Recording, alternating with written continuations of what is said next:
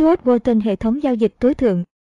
Các hệ thống của Steve Lascroby là điều tốt thứ hai sau tờ Wall Street Journal mà bạn nên đăng ký để sử dụng hàng ngày. Lascroby đầu tư vào các quỹ tương hỗ. Mục tiêu của ông là duy trì chúng khi chúng đi lên và là quỹ đầu tư thị trường vốn ngắn hạn khi chúng đi xuống. Ông xác định thời gian chuyển đổi tài sản chính xác đến nỗi ông đã gấp 3 lợi nhuận trung bình hàng năm của các quỹ mà ông đầu tư vào, tránh được các chu kỳ suy thoái thường xuyên của chúng. Trong suốt 5 năm giao dịch, Lascroby đã kiếm được lợi nhuận trung bình hàng năm trên 70%, cũng ấn tượng như mức lợi nhuận nói trên. Điều thực sự đáng chú ý trong bản thành tích của ông chính là khả năng kiểm soát rủi ro cực kỳ xuất sắc. Đợt thua lỗ tồi tệ nhất từ mức đỉnh trong tháng xuống mức đáy trong tháng tiếp theo của ông rất nhỏ, chỉ 3%. Lợi nhuận của ông cũng thật đáng kinh ngạc, ông kiếm được lợi nhuận trong 91% số tháng giao dịch, và lợi nhuận hàng năm của ông là hơn 50%. Vì những lý do ông giải thích trong buổi phỏng vấn, Steve Lascroby không muốn tiết lộ thông tin chi tiết về các hệ thống giao dịch của mình. Ông cũng không quan tâm đến việc tăng thêm tiền để quản lý. Vậy thì tại sao Lascroby đồng ý trả lời cuộc phỏng vấn này? Trước tiên, tôi phải đảm bảo với Lascroby rằng ông sẽ xem chương này và phải được sự chấp thuận của ông trước khi in nó ra. Thứ hai, và điều này chỉ là phỏng đoán của tôi, hướng nghiên cứu ban đầu của Lascroby được truyền cảm hứng từ cuộc phỏng vấn Gilbert trong cuốn The New Market Wizards, tạm dịch, phù thủy thị trường mới, của tôi. Có lẽ ông xem việc đồng ý trả lời cuộc phỏng vấn là trách nhiệm, vì sự giúp đỡ gián tiếp nói trên cho sự nghiệp của ông. Lascroby không bao giờ chịu dừng lại, mặc dù ông đã tạo ra một số hệ thống giao dịch rất hiệu quả, nhưng vẫn tiếp tục nghiên cứu để tìm ra các hệ thống tốt hơn. Nỗ lực của ông không chỉ giới hạn trong phạm vi thị trường, khi còn là nhân viên bán hàng, ông luôn có doanh số bán hàng đứng đầu công ty. Lascroby còn tham gia vào các hoạt động giải trí cường độ cao. Ông đạp xe đạp hàng trăm dặm ít nhất ông đã từng làm thế cho đến khi ông bị chấn thương đầu gối do tập quá sức trên máy tập thể hình. Lascroby làm việc một mình tại nhà riêng ở một thị trấn nông thôn nhỏ ngoài Albany, New York. Cuộc phỏng vấn được bắt đầu và kết thúc trong văn phòng tại gia của Lascroby, một góc căn phòng được lát bằng gỗ tối màu, tủ sách đầy ắp từ sàn đến trần, và cửa sổ nhìn ra bãi cỏ. Phần giữa của cuộc phỏng vấn được tiến hành trong bữa buffet trưa tại một nhà hàng Ý ở địa phương. Lúc đó chỉ có chúng tôi là thực khách ở đây, do chúng tôi ăn trưa muộn, chứ không phải do chất lượng của thức ăn. Lần đầu tiên ông quan tâm đến thị trường chứng khoán là khi nào? Tôi tham gia ngành dịch vụ tài chính vào năm 1983, làm việc cho một quỹ tương hỗ. Để được thoải mái hoàn toàn, tôi chuyển sang lĩnh vực này, bởi tôi nghĩ rằng đây là nơi tôi có thể kiếm được nhiều tiền. Nếu làm nhân viên kinh doanh, tôi đã có bằng hóa học của Đại học Boston, nó cũng có ích, nhưng tôi chưa hề được đào tạo về tài chính. Làm thế nào ông có thể đi từ ngành hóa học sang kinh doanh các khoản đầu tư tài chính? Là một sinh viên chăm chỉ của Đại học Boston, bằng hóa học đã giúp ích cho tôi rất nhiều. Tôi nghĩ rằng tấm bằng về khoa học vật lý cũng tốt, có khi còn tốt hơn bằng cấp về tài chính, bởi vì nó rèn luyện cho bạn trở thành nhà phân tích. Nếu có bất cứ điều gì tôi thực sự giỏi về nó, thì đó là nghiên cứu. Tôi không phải là một nhà giao dịch xuất sắc. Khi rời trường, tôi đã muốn phát bệnh và quá chán chuyện học hành, và tôi chỉ muốn kiếm tiền. Tôi kiếm được công việc kinh doanh nhờ tấm bằng hóa học của mình. Ông không muốn kiếm một công việc liên quan trực tiếp đến hóa học sao? Không, các nhà hóa học không kiếm được tiền, nhưng nhân viên kinh doanh thì có. Ông có phát hiện ra điều đó khi còn học đại học không? Có, khi tôi còn là sinh viên năm cuối. Cười. Lúc đó ông bán hàng gì? Hệ thống lọc cho ngành dược phẩm và ngành điện tử. Nó là sản phẩm công nghệ rất cao. Tôi rất giỏi bán hàng và đạt được doanh thu cao nhất công ty suốt 3 năm liên tiếp. Ông làm thế nào để phát triển tài năng bán hàng của mình? Tôi là người rất bướng bỉnh. Sao ông có thể từ người bán hệ thống lọc chuyển sang bán các khoản đầu tư tài chính? Khi tôi giành được giải thưởng nhân viên bán hàng của năm, một trong những phần thưởng là chuyến đi đến La Costa, California. Tôi nhớ đã lái xe xuống bán đảo Monterey và nhìn thấy những ngôi nhà rất kỳ lạ. Tôi tự nhủ sẽ không bao giờ kiếm đủ tiền để có thể mua một ngôi nhà như vậy nếu tôi cứ làm ở công ty cũ. Thế là tôi quyết định ra đi và làm việc gì đó để có thể kiếm nhiều tiền hơn. Tôi thấy hai lĩnh vực, cung cấp dịch vụ y tế và dịch vụ tài chính, bởi vì thu nhập của nhân viên bán hàng trong hai ngành này là không giới hạn. Năm 1983, tôi kiếm được việc làm quản lý bán hàng khu vực tại một công ty quỹ tương hỗ. Ông đã có kinh nghiệm trong thị trường tài chính rồi chứ? Không hề, trong thực tế, khi tôi giành được giải nhân viên bán hàng của năm ở công ty cũ, họ đã tặng tôi 100 cổ phiếu, tôi thậm chí còn không biết nó là gì. Tôi đoán các bạn không thể giúp hơn tôi khi ấy về thị trường đâu. Thế ông làm công việc mới thế nào? Tôi yêu thích công việc đó và đã làm rất tốt trong vài năm sau đó. Tuy nhiên, do những hạn chế mà công ty đặt ra, tôi nhận ra rằng nếu tôi muốn thực hiện những bước tiếp theo, tôi sẽ phải làm một cái gì đó khác đi. Tôi quyết định trở thành môi giới chứng khoán. Tôi đã được Susan Lehman Brothers phỏng vấn và tuyển dụng. Trong khi làm ở đó, tôi đã gặp Tim Hút, người quản lý thị trường tương lai một lĩnh vực tôi hoàn toàn không biết gì. Tim đã gọi một khoản tiền nhỏ cho Commodities Corporation, CC. Vào thời điểm đó, CC đã có một nhóm các nhà giao dịch nội bộ quản lý quỹ độc quyền và các quỹ đầu tư bên ngoài, hai trong số các nhà giao dịch tôi phỏng vấn trong cuốn Pitch. Thủy sang chứng khoán Michael Marcus và Bruce Coven đã gặt hái được thành công ban đầu của họ tại CC. Một hôm, tôi đi với Tim đến gặp một số nhà giao dịch tại chung cư sau cuộc họp đó. Tôi nói với Tim, hãy bỏ mấy đồng tiền lẻ đi, chúng ta hãy kiếm tiền của các tổ chức. Tôi gọi ngẫu nhiên cho Eastman Kodak. Đó là cuộc gọi đầu tiên đưa họ đến việc mở tài khoản đầu tư 50 triệu đô la, khoản đầu tư lớn nhất từ trước đến giờ trong thị trường tương lai. Cuối cùng, họ còn tăng mức đầu tư tới 250 triệu đô la. Ông có biết gì về quản lý hợp đồng tương lai không? Không hề, nhưng tôi biết đủ để nhận ra rằng thật lãng phí thời gian khi gọi cho các cá nhân và gọi đến các tổ chức còn có lý hơn. Sau đó, làm thế nào ông bán được sản phẩm cho Kodak? Tôi nói với họ, đây là một khoản đầu tư không liên quan gì đến thị trường chứng khoán và lợi nhuận gộp khoảng 30% mỗi năm. Tài khoản Kodak bắt đầu khiến tôi độc lập về tài chính. Sau khi bán Kodak ác hẳn ông có suy nghĩ, chuyện này thật là dễ dàng. Tôi mong đợi tiền sẽ đổ vào. Ông có thành công trong việc mở các tài khoản khác không? Chúng tôi đã cố gắng mở các tài khoản khác, nhưng chẳng được việc gì cả. Chúng tôi về cơ bản chỉ có một tài khoản, không cổ phiếu công ty nào khác có thể chiến thắng được cả. Vậy là, với cuộc gọi chào hàng đầu tiên của mình, ông đã kiếm được một tài khoản 50 triệu đô la, và sau đó không hề có cơ hội thứ hai. Thật khó tin, nhưng thề có chúa chứng giám, tài khoản Kodak là nguồn thu nhập duy nhất của tôi. Tuy nhiên, với tài khoản ở mức độ như thế, ông đã làm khá tốt. Chúng tôi đã kiếm được rất nhiều tiền từ tài khoản đó, nhưng vấn đề ở chỗ nó là tài khoản tương lai điển hình lên xuống, xuống lên thật phát ốm, vì theo dõi nó, các nhà giao dịch sẽ kiếm tiền, và sau đó họ sẽ trả lại tất cả. Tôi đã quan tâm đến việc mất tài khoản vì biến động giá, vì vậy, tôi bắt đầu nhìn quanh và tìm một cái gì đó khác để làm. Vào khoảng năm 1993, tôi chú ý đến một bản tin thị trường chứng khoán do một người, Texas viết, anh ta đưa ra các khuyến nghị về quỹ tương hỗ theo ngành và có một bản thành tích rất tốt. Tôi gọi cho anh ta và đề nghị thành lập quỹ chung. Anh ta đồng ý và quỹ đã được ra mắt vào tháng 9 năm 1993. Anh ta làm nhà giao dịch, còn tôi là gọi vốn. Trước khi quỹ này được hình thành, anh ta đã từng giao dịch chưa? Chưa, anh ta chỉ là một người viết bản tin. Đây là trải nghiệm đầu tiên của anh ta với việc giao dịch tiền thật. Trước đây anh ta có ý tưởng về việc giao dịch không? Tôi nghĩ anh ta hơi bảo thủ, anh ta có một vị trí tốt tại IBM và rất miễn cưỡng khi từ bỏ vị trí ấy, viết các bản tin trên báo chỉ là việc làm thêm. Tôi đã thuyết phục anh ta rời IBM. Trong 10 tháng đầu tiên tôi bỏ ra khoảng 10 triệu đô la. Sau năm đầu tiên, anh ta đã lại khoảng 9% trong khi có rất nhiều biến động giá. Tôi nhận ra rằng việc này không phải dành cho mình sự biến động vốn sở hữu quá rủi ro so với lợi nhuận kiếm được. Đến cuối năm 1994, tôi hoàn toàn thất vọng, đồng thời, tôi bắt đầu làm nghiên cứu riêng về quỹ tương hỗ và nghĩ rằng tôi có thể làm tốt hơn. Người quản lý giao dịch và tôi đã đồng ý chia tay nhau, anh ấy tiếp tục quản lý khách hàng cá nhân, còn tôi tiếp quản các khách hàng công ty. Ông nói rằng ông bắt đầu làm nghiên cứu, vậy trước khi tiếp quản các khách hàng công ty, ông có phương pháp giao dịch nào không? Không, tôi không có đủ tự tin vào nghiên cứu của mình, tôi biết rằng mình chưa sẵn sàng. Vậy kế hoạch của ông cho quỹ là gì?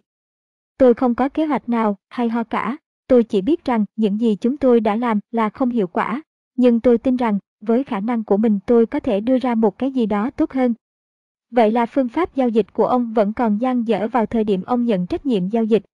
Vâng, đúng thế. Ông có nghĩ đến việc kéo dài thời gian chia tay đối tác cho đến khi ông phát triển xong chiến lược giao dịch của riêng mình không?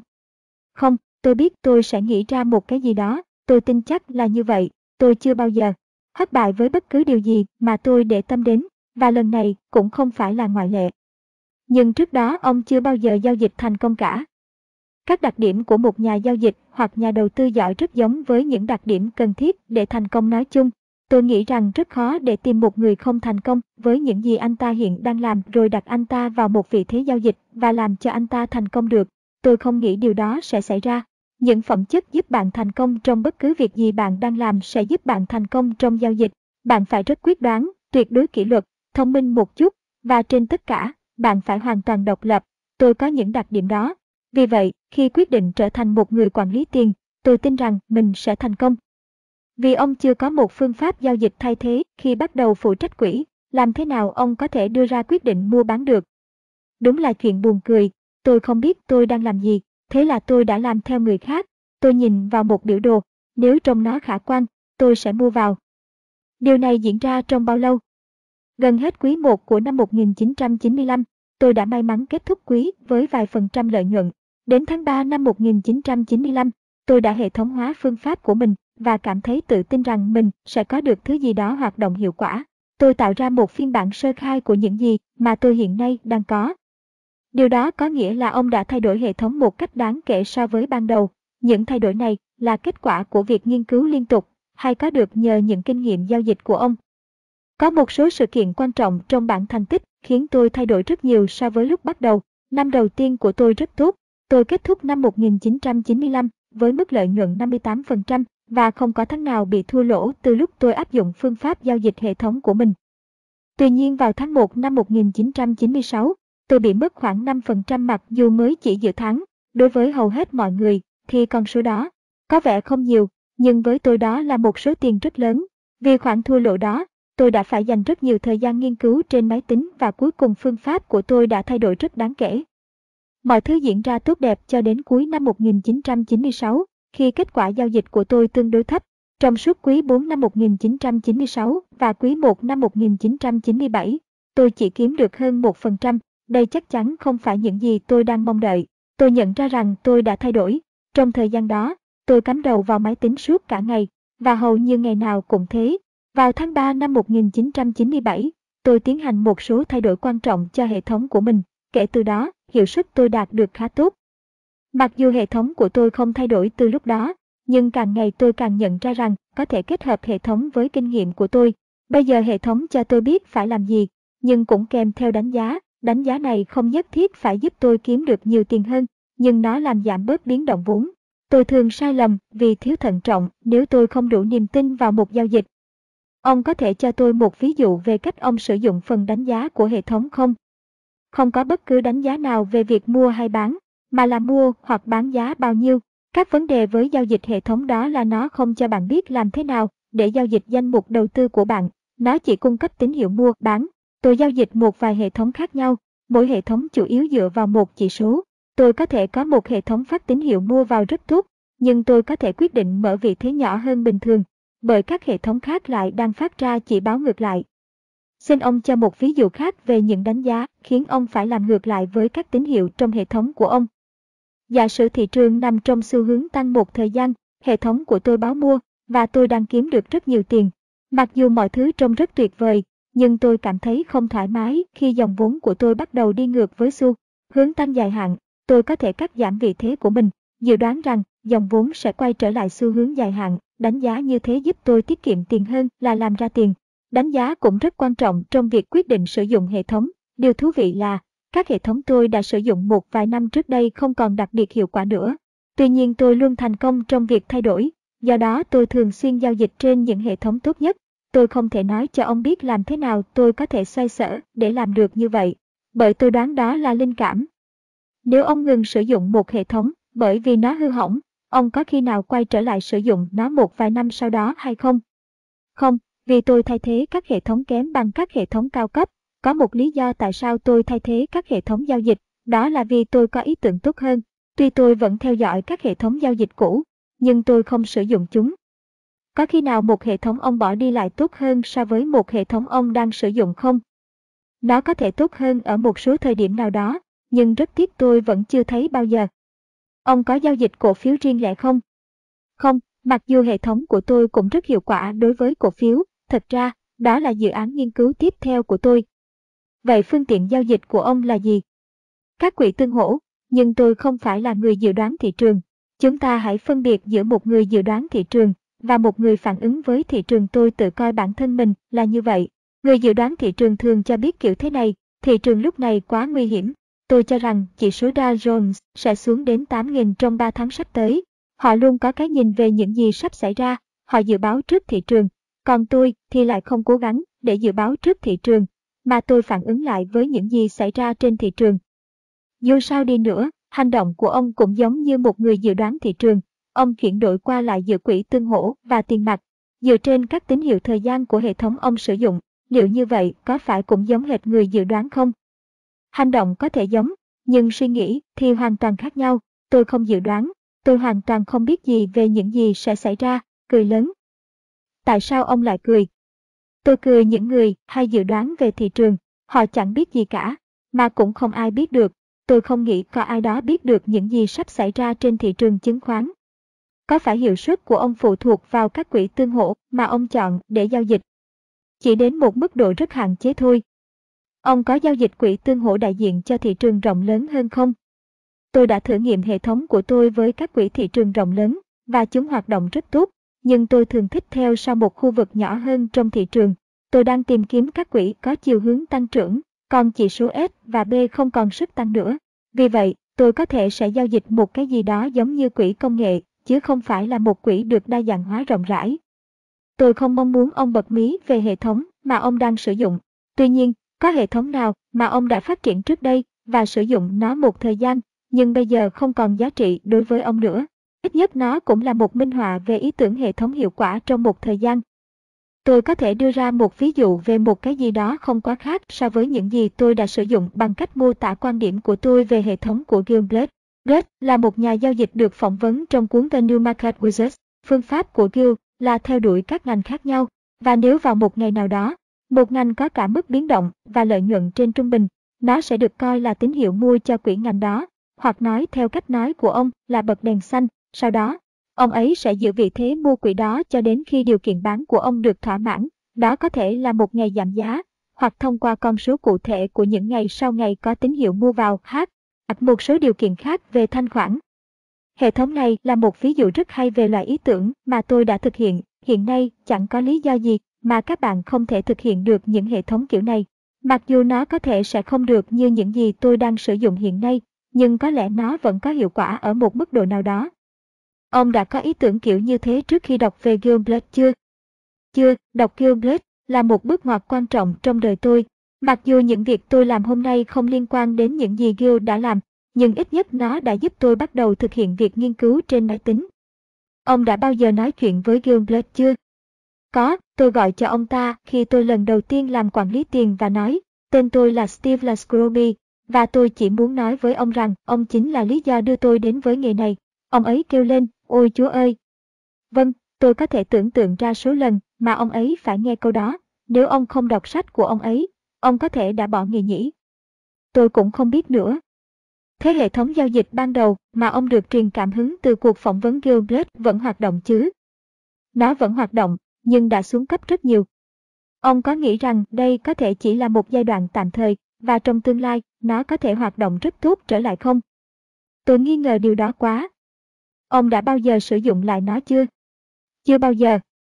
Nếu ông không muốn sử dụng nó nữa, và nó không liên quan đến những gì ông hiện đang làm, vậy thì lý do gì mà ông không thể nói về nó cụ thể hơn? Vâng, ông không bao giờ biết được đâu, cười một tràng dài. Có phải ông vẫn còn trong quá trình cố gắng cải thiện những gì đang làm? Chắc chắn rồi, tôi đang cố gắng, nhưng tôi không biết liệu mình có thể làm được không. Thật khó để cải thiện mức lợi nhuận trên 60% một năm. Vào tháng 3 năm 2000, mức lợi nhuận gộp bình quân hàng năm của Lascrobi đã lên đến 70% một năm, nhưng tôi vẫn vui vẻ để duy trì nó. Tôi luôn lo ngại rằng nó sẽ sụt giảm. Trong thực tế, tôi bi rằng nó sẽ như thế. Năm ngoái, tôi có thể đã làm điều gì đó khác đi. Tôi chắc chắn rằng những gì tôi đang làm bây giờ sẽ không được tốt như trước nữa. Có phải ý ông là hệ thống có tuổi thọ? Chắc chắn rồi, không ai có thể nói khác đi mà thuyết phục được tôi cả, hệ thống chắc chắn phải có tuổi thọ. Sao ông lại nghĩ như vậy? Tôi nghĩ rằng, bởi vì cuối cùng mọi người sẽ tìm ra nó, khi có quá nhiều người nhảy vào cuộc, thị trường sẽ lấy nó đi mất, Đó là lý do tại sao tôi luôn nghi ngờ ai đó nói rằng mình có thể mua được một hệ thống giao dịch hoạt động hiệu quả tức là một hệ thống kiếm được nhiều tiền với mức độ rủi ro có thể chấp nhận. Nếu bạn thiết lập một hệ thống mà bạn đã kiểm tra kỹ lưỡng và thực sự tin rằng nó hiệu quả, thì đừng nói cho ai biết về nó, hãy sử dụng nó, bởi vì nó sẽ biến mất tại một thời điểm nào đó. Hãy hiểu rằng nó sẽ không tồn tại mãi mãi, và hãy cố gắng tìm ra thứ gì đó khác biệt khi điều đó xảy ra.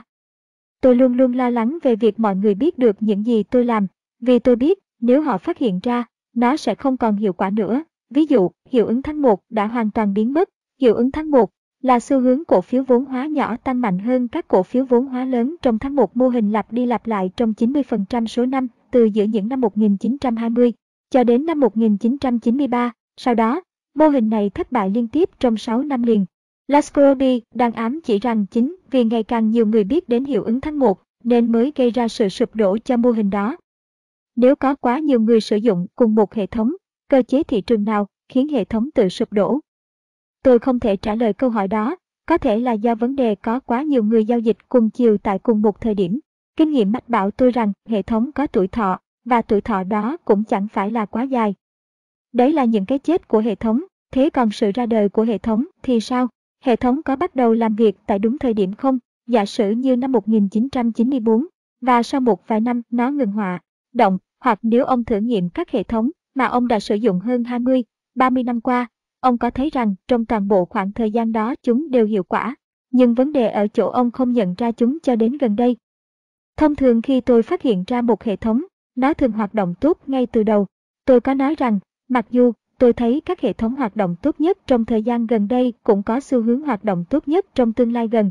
Vì vậy, tôi có xu hướng dựa vào các hệ thống tốt nhất trong thời gian gần đây mà thôi. Ông nói rằng hệ thống có tuổi thọ hạn chế, nhưng ông lại thừa nhận rằng hệ thống mà ông đang sử dụng đã hoạt động tốt trong hơn 20 năm. Tại sao chúng không thể tiếp tục hiệu quả trong 20 năm nữa? Tôi hiểu ông muốn gì với câu hỏi đó, nhưng tôi không đồng ý với kết luận của ông. Tôi không mua nó vì rất nhiều tiền được đổ vào thị trường. Ví dụ hay nhất là các thị trường hàng hóa. Khi chúng tôi bán tài khoản thị trường tương lai cho Kodak, các nhà giao dịch quản lý tài khoản đã có những hệ thống với những thành tích tuyệt vời. Các hệ thống này kiếm được trung bình 40% mỗi năm trong suốt 15 năm qua. Họ nói rằng các hệ thống này sẽ không bao giờ ngừng hoạt động. Vâng, nhưng chúng vẫn cứ ngừng đấy thôi. Chúng ngừng làm việc vì quá nhiều người bắt đầu sử dụng hệ thống giống như vậy. Một ví dụ kinh điển là O'Shaughnessy, cuốn sách What Works on Wall Street, tạm dịch, thứ gì hiệu quả ở phố Wall, của ông ấy rất tuyệt vời. Nó đã được viết rất hay và nghiên cứu rất tốt, tuy nhiên hiệu suất các quỹ của ông ấy lại không được như mong đợi. Theo ông không như mong đợi nghĩa là thế nào? Lúc này, Lascrobi nhìn vào hiệu suất của quỹ O'Shaughnessy trên màn hình máy tính của mình. Ông kiểm tra hai quỹ và thấy rằng lợi nhuận của họ đã tăng đến 43% và 46%, mặc dù nghe có vẻ không đến nỗi quá thất vọng. Nhưng cùng thời gian này cuối năm 1996 đến giữa năm 1999 chỉ số S và B500 đã tăng đến 89%. Vậy là các quỹ này chỉ tăng khoảng một nửa so với chỉ số S.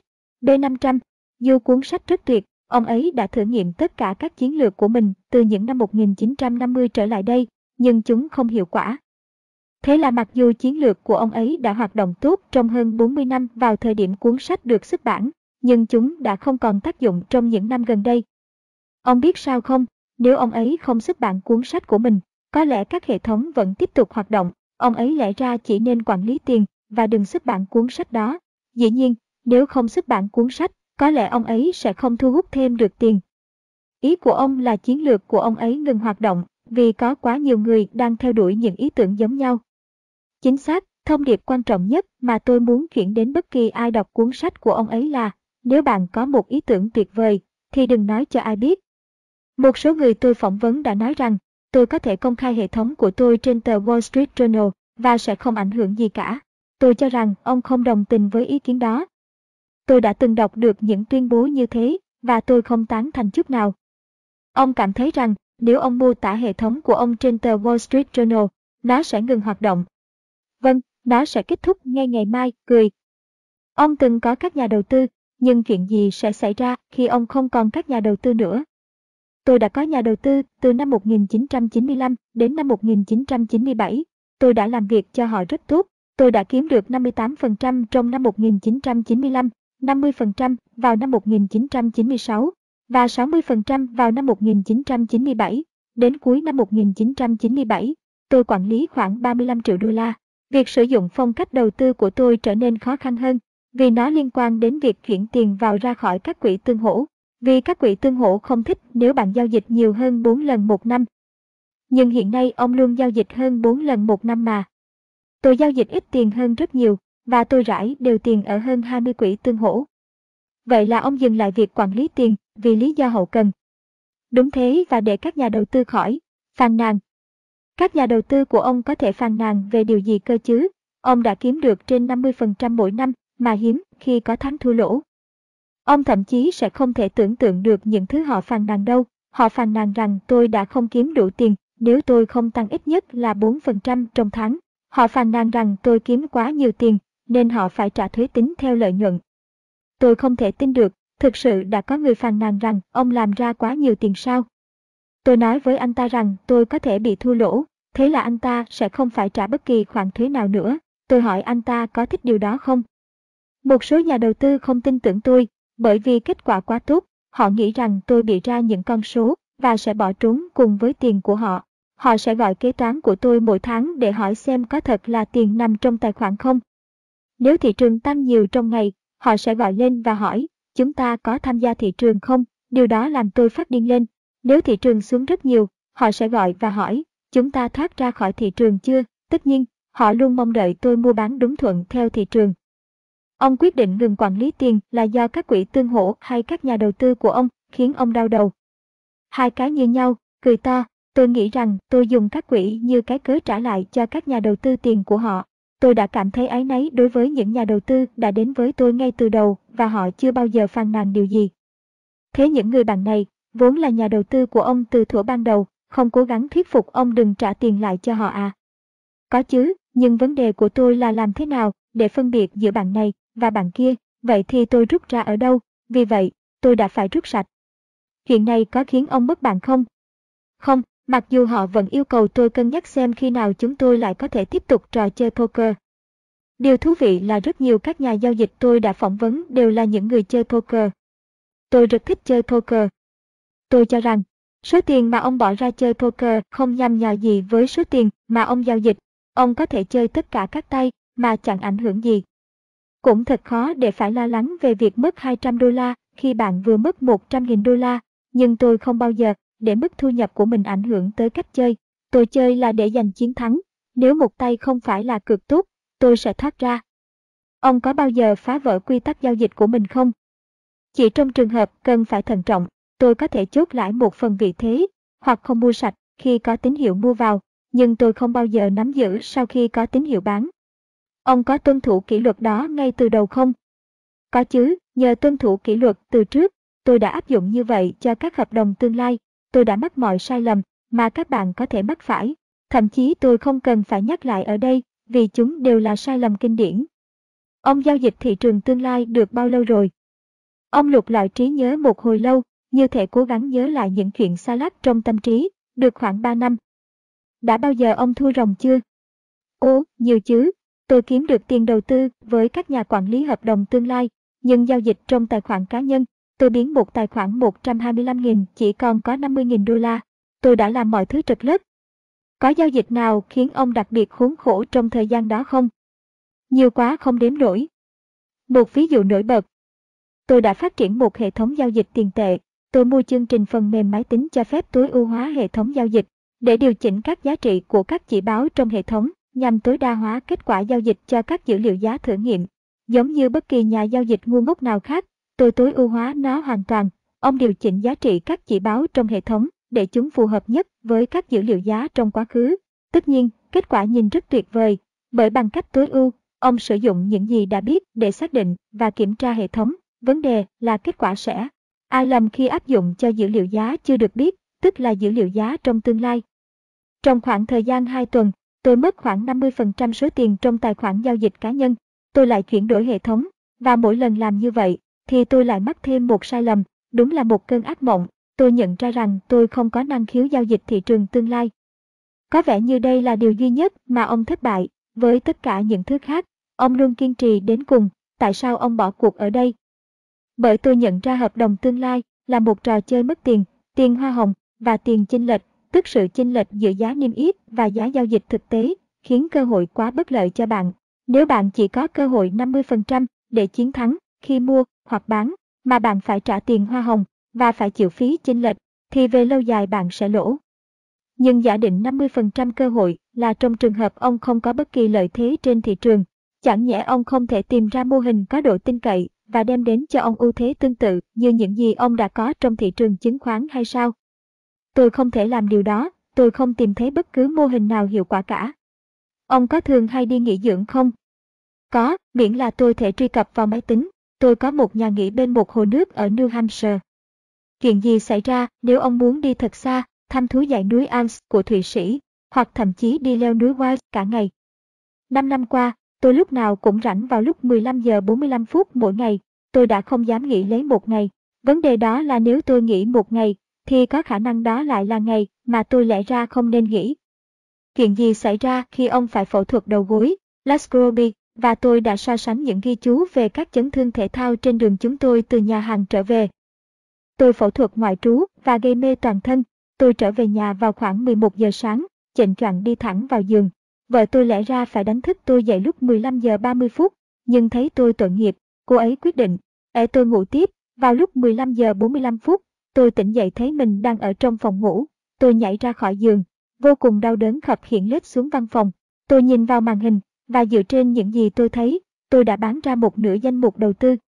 Một giờ sau, tôi trở lại văn phòng và nhìn vào màn hình một lần nữa. Tôi nhận ra rằng tôi đã xử lý sai tình huống. Tôi không thể tìm ra lý do tại sao tôi đã bán. Tôi đã hoàn toàn hiểu lầm thông tin qua ngày hôm sau thị trường trao đảo, hóa ra đó lại là điều may mắn. Bao nhiêu phần trăm thời gian của ông dành cho thị trường? Khoảng 50 đến 55% thời gian. Ông có sử dụng đòn bẩy không?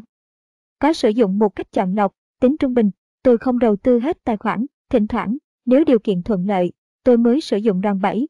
Nhưng tôi chưa bao giờ được sử dụng đòn bẩy hơn 140% tiền vốn đó là mức độ giới hạn của tôi. Tôi chưa bao giờ bị mất tiền cho một giao dịch mà tôi sử dụng đòn bẩy cả.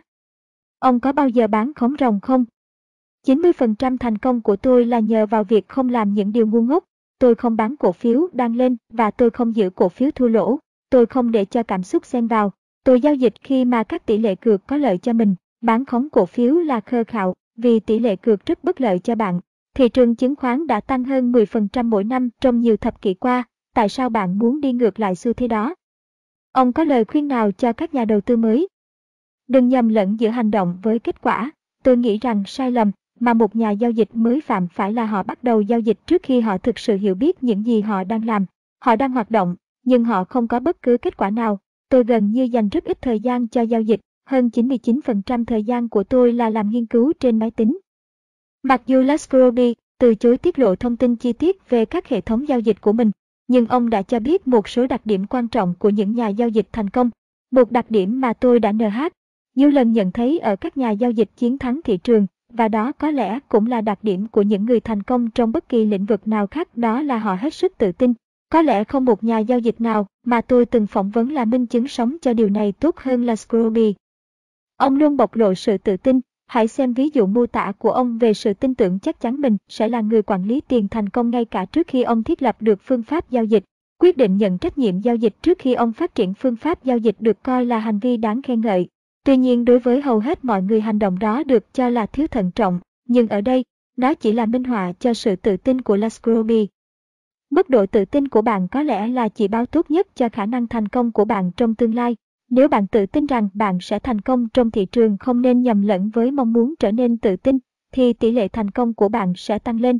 Nếu bạn không tự tin, thì hãy bước đi thật cẩn trọng với vốn rủi ro của mình. Sự tự tin không thể sản xuất ra hay mong ước mà có được. Vậy chúng ta có thể có được sự tự tin không? Chắc chắn là có. Đôi khi làm việc chăm chỉ một đặc điểm nữa của nhà giao dịch thành công có thể dẫn đến sự thành thạo và sự thành thạo có thể dẫn đến sự tự tin. Thậm chí đến lúc ấy, khi mà bạn thực sự tự tin, bạn cũng phải hết sức thận trọng khi giao dịch trên thị trường.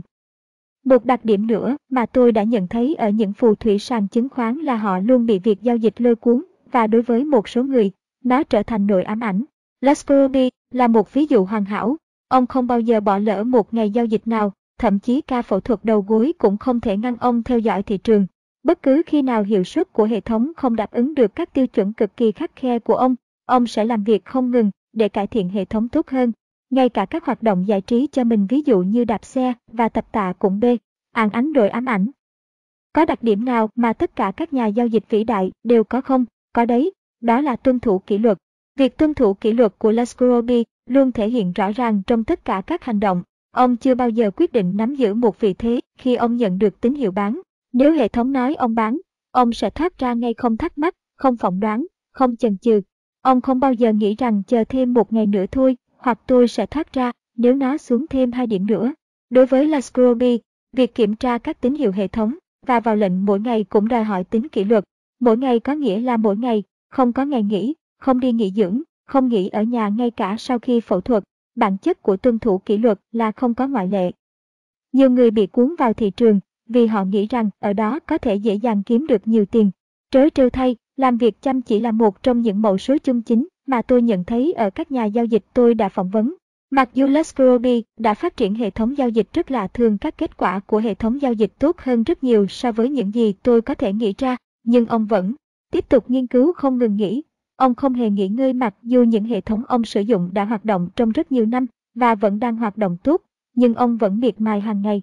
Như thể chúng sẽ ngừng làm việc vào ngày mai vậy. Kiểm soát rủi ro có nghĩa là tồn tại. Một số nhà giao dịch kiếm được lợi nhuận cao trong nhiều năm, nhưng vẫn mất nhiều tiền vì đó chính là sản phẩm phụ trong phương pháp của họ. Mặc dù các nhà giao dịch có thể đạt được những thành tích tuyệt vời, nhưng họ thường mất mé bên bờ vực và luôn có nguy cơ rơi xuống. Một nhà giao dịch như Lascrobi luôn giữ được tổn thất của mình ở mức rất thấp, sẽ có xác suất cao hơn nhiều để thành công dài hạn. Cập nhật về Steve Lascrobi Mặc dù Lascrobi có triển vọng khá tốt trong suốt thời gian thị trường giá xuống cổ phần gia đình của ông đã tăng 39% từ tháng 4 năm 2000 đến tháng 9 năm 2002 hơn một nửa khoản lời được thực hiện trước tháng 9 năm 2000 và, như được chỉ ra trong bản cập nhật sau, Lascrobi đã không còn tin vào hiệu quả của các hệ thống của ông. Điều gì đã xảy ra vào tháng 2 năm 2001? Tài khoản của Lascrobi đã giảm 5% vào tháng đó sự sụt giảm trong một tháng duy nhất vượt quá những cú sụt lao dốc tồi tệ nhất của ông trên thị trường. Vấn đề thực sự bắt đầu vào tháng 11 năm 2000 khi tôi mất hơn 3%, được coi là tháng tồi tệ nhất mà tôi từng có. Mặc dù tháng 12 đã phục hồi gần như toàn bộ sự sụt giảm của tháng 12 và hệ thống lại có lãi vào tháng 1, những bức lỗ của tháng 11 là dấu hiệu cảnh báo sớm rằng có điều gì đó có thể sai, sau đó tháng 2 lại thua lỗ, và tôi biết tôi đang đối mặt với điều gì đó mà tôi chưa bao giờ gặp trước đây. Đó là khoảng thời gian mà những gì tôi đã làm trong nhiều năm chỉ đơn giản là không hiệu quả. Ông cần bao nhiêu thời gian để xác định được một hệ thống không hoạt động? Đúng là không có câu trả lời dễ dàng nào cho câu hỏi này của ông cả. Hệ thống tôi đã được sử dụng lúc này đã hoạt động trong nhiều năm trong thời gian thực và trong nhiều thập kỷ thử nghiệm. Vì vậy, có lẽ tôi đã hơi chậm phản ứng. Khi nào ông chuyển đổi hệ thống? Về cơ bản tôi rời khỏi thị trường trong tháng 4 năm 2001. Tôi thực sự không biết tôi sẽ làm gì, bởi vì tôi không có ý tưởng nào. Tôi chỉ biết tôi không thể tiếp tục sử dụng cùng hệ thống đó nữa, vì nó đã ngừng hoạt động. Đến tháng 5, tôi đã phát triển một hệ thống đã được sửa đổi và có thể hoạt động trở lại, nhưng không phải là hệ thống tôi cảm thấy thực sự tốt. Vào mùa hè, tôi đưa ra hệ thống hiện đang sử dụng. Điều gì sẽ xảy ra nếu ông tiếp tục sử dụng hệ thống trước đây sau tháng 3 năm 2001? Nó sẽ là một thảm họa, tôi sẽ thua lỗ từ 15 đến 30%. Tôi biết ông đã chuyển sang những gì ông coi là các hệ thống được cải tiến vài lần trong quá khứ. Liệu một số hệ thống cũ có hoạt động hiệu quả hơn không?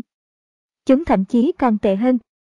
Hệ thống hiện tại của ông khác gì so với hệ thống ông đã dừng sử dụng sau tháng 3 năm 2001? Về cơ bản, hệ thống tôi sử dụng bây giờ gây khó khăn hơn nhiều cho việc có được một tín hiệu mua và dễ dàng hơn nhiều cho việc có được tín hiệu thanh khoản. Vì vậy, tôi thực hiện ít giao dịch hơn nhiều, và khi tôi đang ở trên thị trường, chỉ cần một động thái biến động giá nhỏ theo chiều tiêu cực để kéo tôi thoát ra.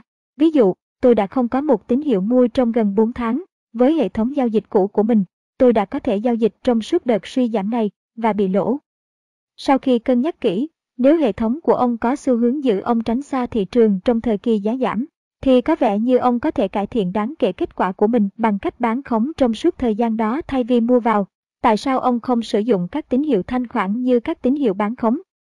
Sự thật là tôi chưa bao giờ có thể phát triển được một hệ thống có thể kiếm tiền một cách nhất quán và nhất quán là từ khóa về bên bán khống.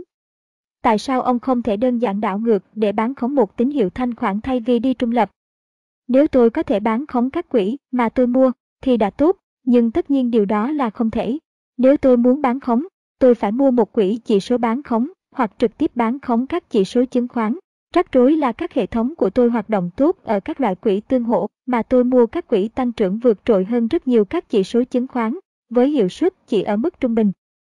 Sau cuộc phỏng vấn ban đầu của chúng ta, ông đã quyết định chấp nhận tiền của các nhà đầu tư một lần nữa.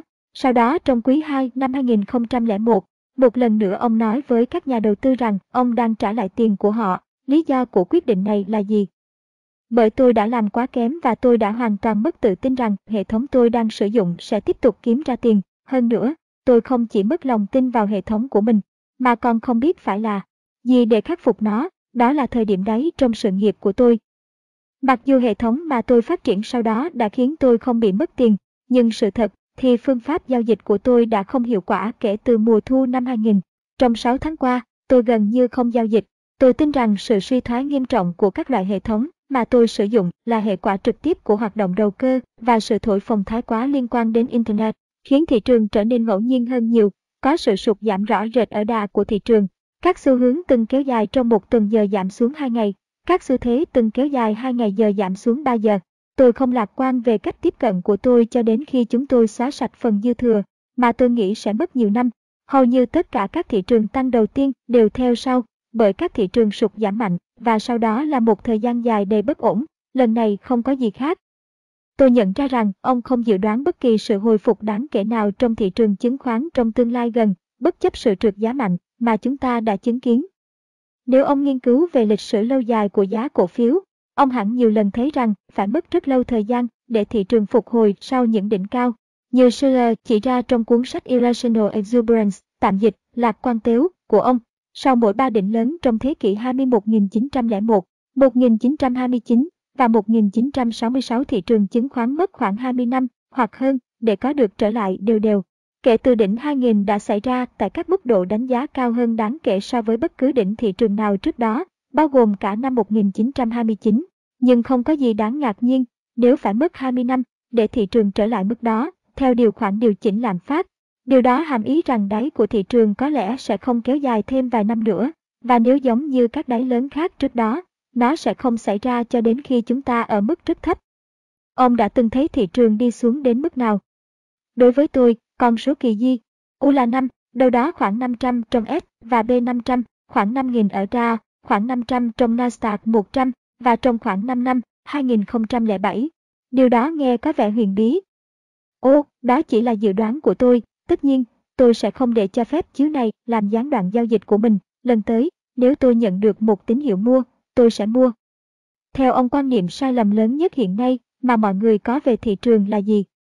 Hiểu lầm lớn nhất mà nhà đầu tư trung bình có đó là không thể hiểu khái niệm về các năm. Những người biết tôi giao dịch ở các thị trường liên tục hỏi tôi rằng, theo tôi đâu sẽ là đáy? Chúng ta gần chạm đáy chưa? Họ hỏi, khi tôi nói với họ rằng, theo tôi phải ít nhất vài năm nữa, Họ nhìn tôi như thể tôi là một con quái vật ba đầu vậy.